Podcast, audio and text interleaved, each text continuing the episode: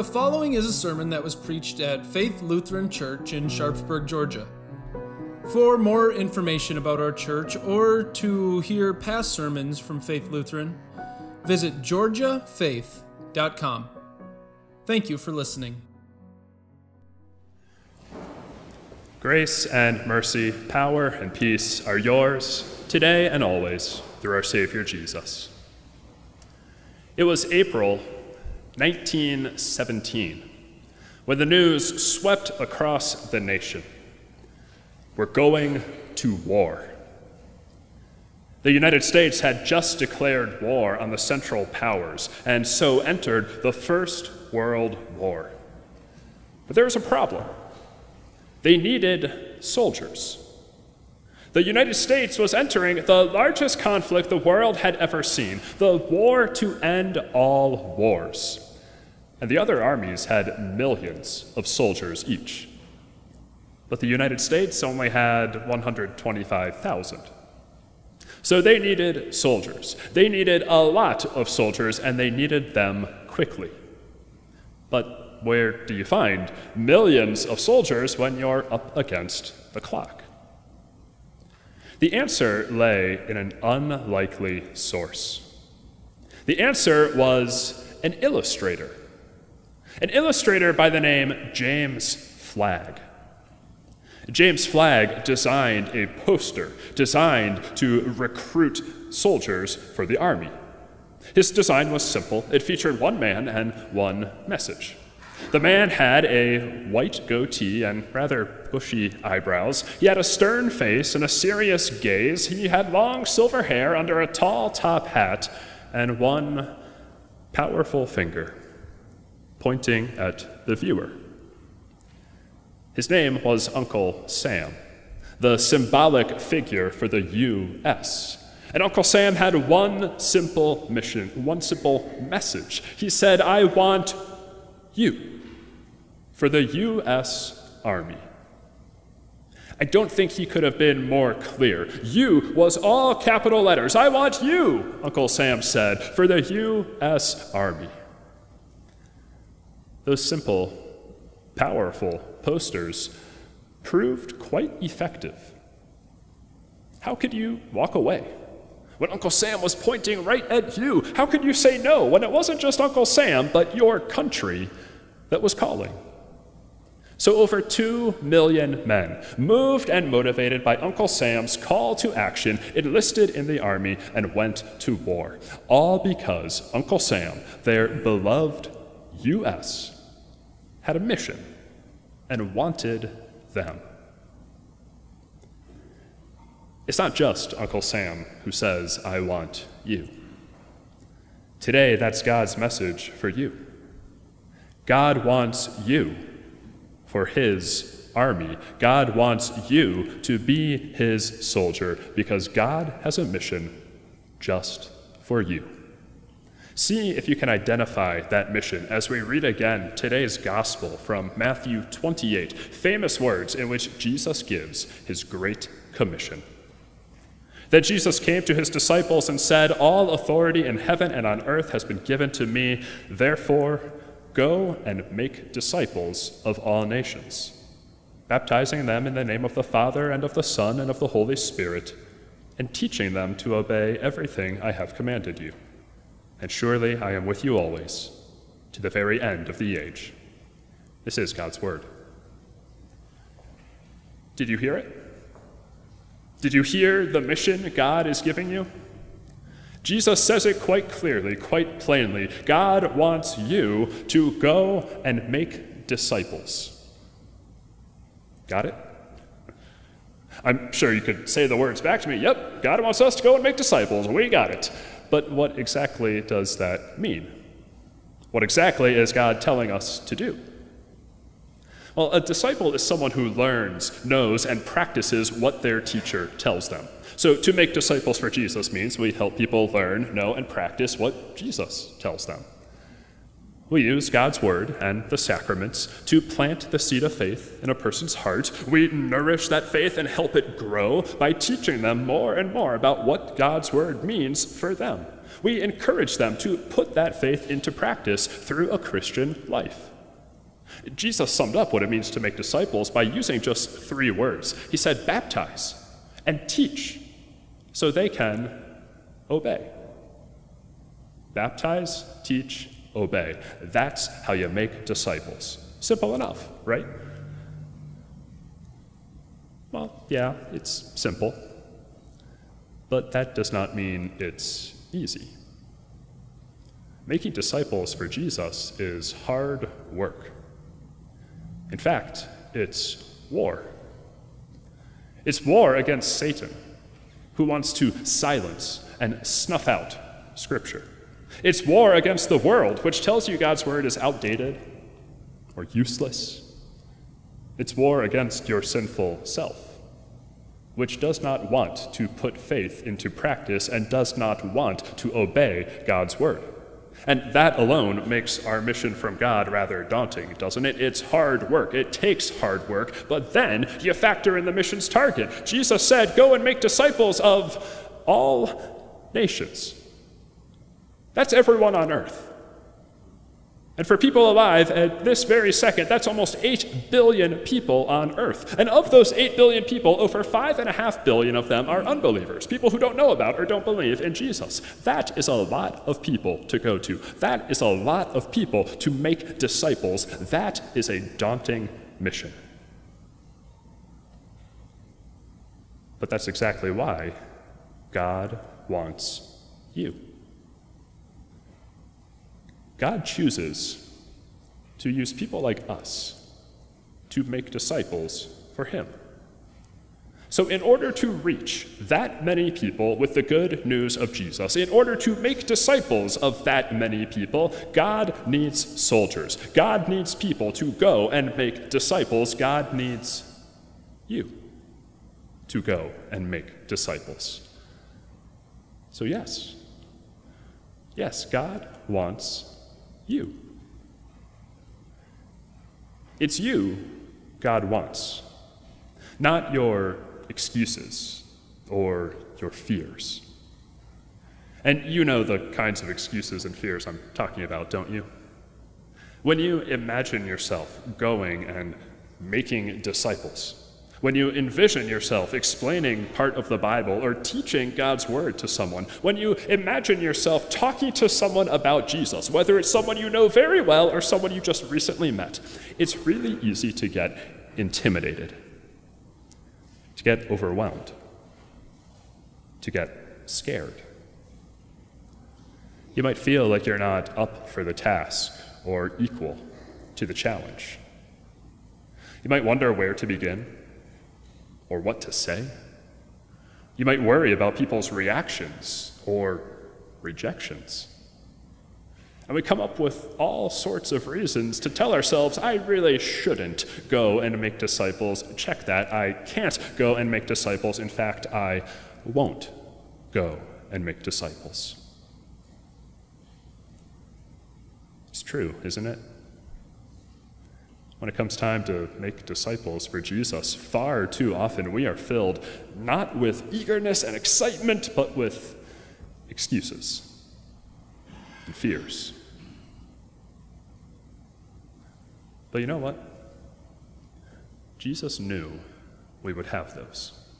He knew that we would have fears and concerns and worries, and we'd have all sorts of excuses as to why I can't go and make disciples. So he spoke to those fears. That's why Jesus began his great commission the way he did. Do you remember how he started it off? He said, All authority in heaven and on earth has been given to me. And with that simple statement, Jesus says that he has authority. He has the power, the ability to do as he wants or wishes. And he doesn't just have some authority, he says he has all authority which is a rather remarkable thing for Jesus to say. Just think of the authority that he displayed, the power that he showed while he walked the earth. He was st- calming storms, he was healing sick people, he was raising the dead back to life. That's some serious power and authority. But Jesus says that that was just a slice, a sliver, a sample of the full authority that he now uses. Jesus says he has all authority in heaven and on earth, all authority over armies and angels, over devils and demons, over lords and leaders, and nothing can stand in his way. And all of that authority is on your side. All of that authority stands behind you. So you can go with confidence as you make disciples. Because the all powerful Savior provides the power you need. The all authoritative Savior provides the motivation you need. The almighty Savior provides the strength you need. And that same Savior wants you to know that when you go and make disciples, you don't go alone.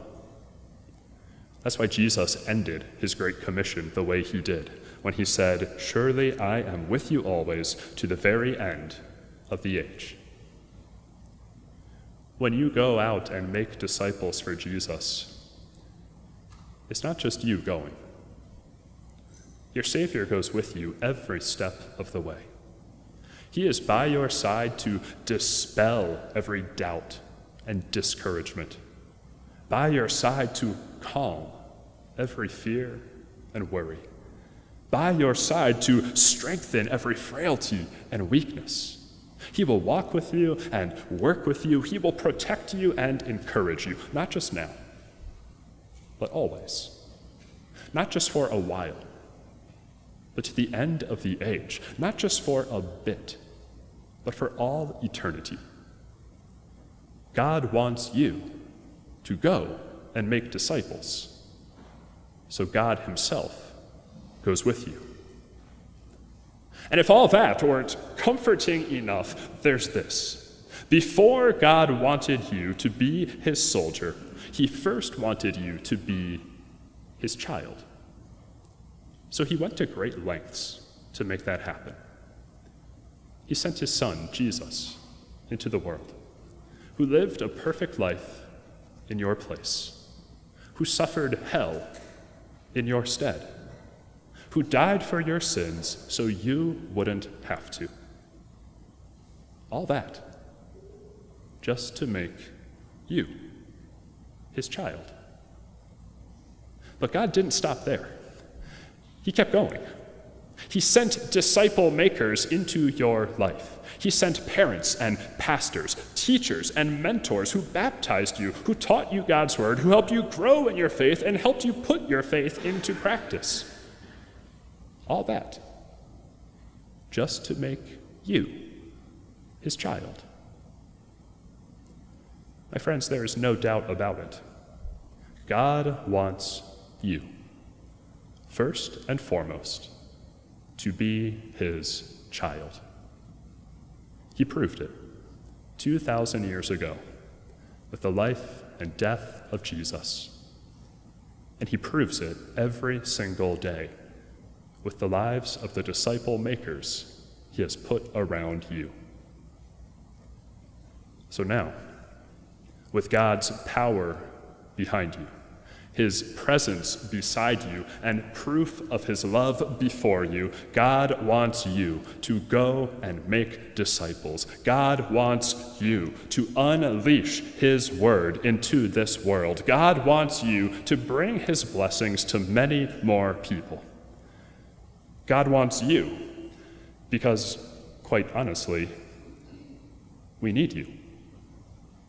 Right now, our church body needs hundreds, thousands, tens of thousands of everyday Christian witnesses. People who let the light of their faith shine. People who talk to their friends, their relatives about the hope that they have in Jesus.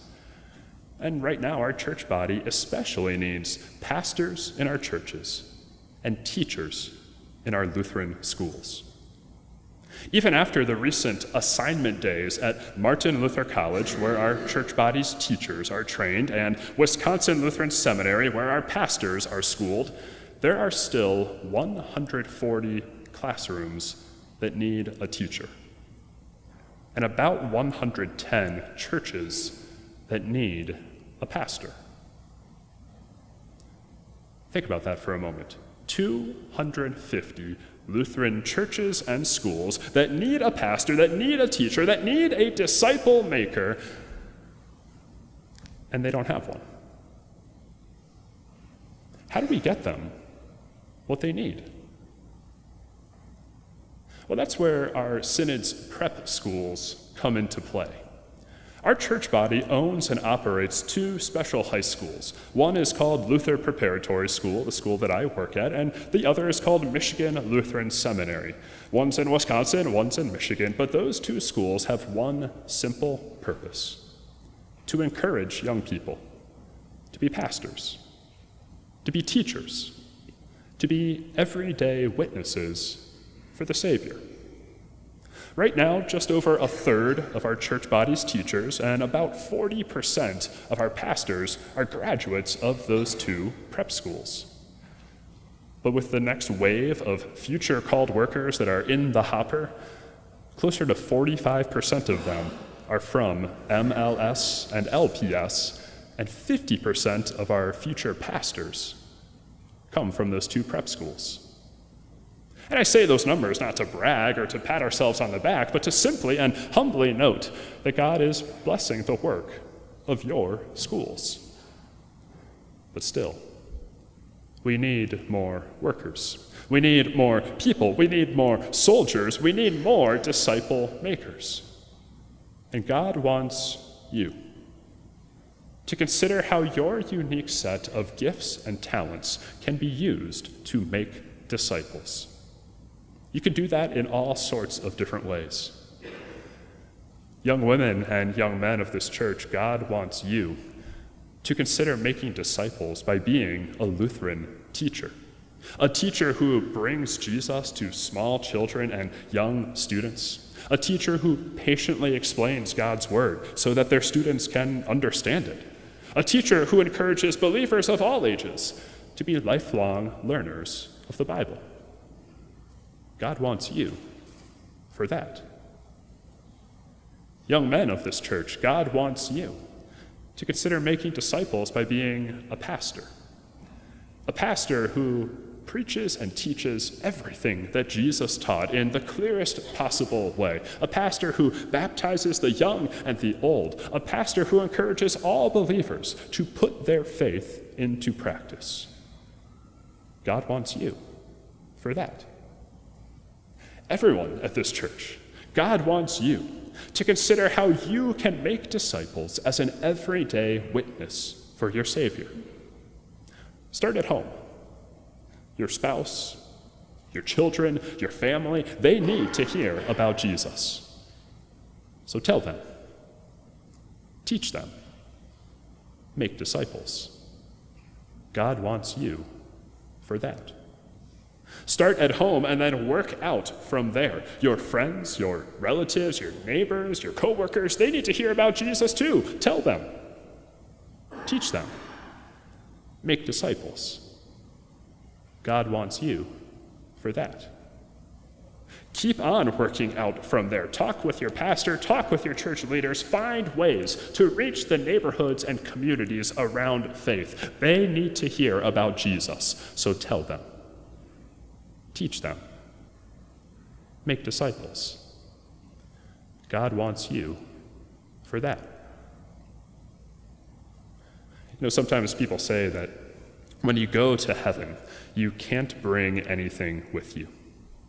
And when they say that, they typically mean you can't bring any money, any clothing, any possessions. None of your earthly belongings come with you to heaven. It's a nice sentiment, but it's not entirely accurate. Because there is one thing you can bring with you to heaven you can bring people. The people that God has put in your life. You can bring them to heaven with you. So tell them, teach them, make disciples. God wants you for that. Earlier, I told you about James Flagg and that Uncle Sam recruitment poster that he designed. But there's a little bit more to that story. You see, as James Flagg was designing the poster, he struggled mightily with what Uncle Sam should look like. Should he be older or younger? Should he be handsome or average looking? Should he be rugged or sophisticated? He didn't know. He was short on ideas, up against a tight deadline, and he hardly had anything to work with. But there was one thing he had he had his reflection. One day, James Flagg looked in the mirror, and inspiration hit.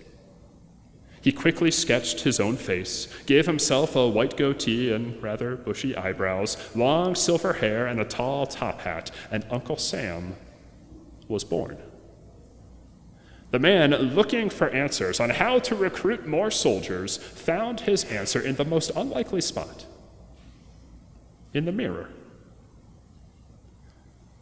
I think we can learn from James Flagg. Look around and see how we need soldiers in God's army. See how we need them in pulpits and classrooms, in homes and in neighborhoods. And as you look for the answer on where to find those soldiers, be like James Flagg and look in the mirror. Because you are the answer. You are God's soldier. You are a disciple maker. And make no mistake, God wants you for that. Amen.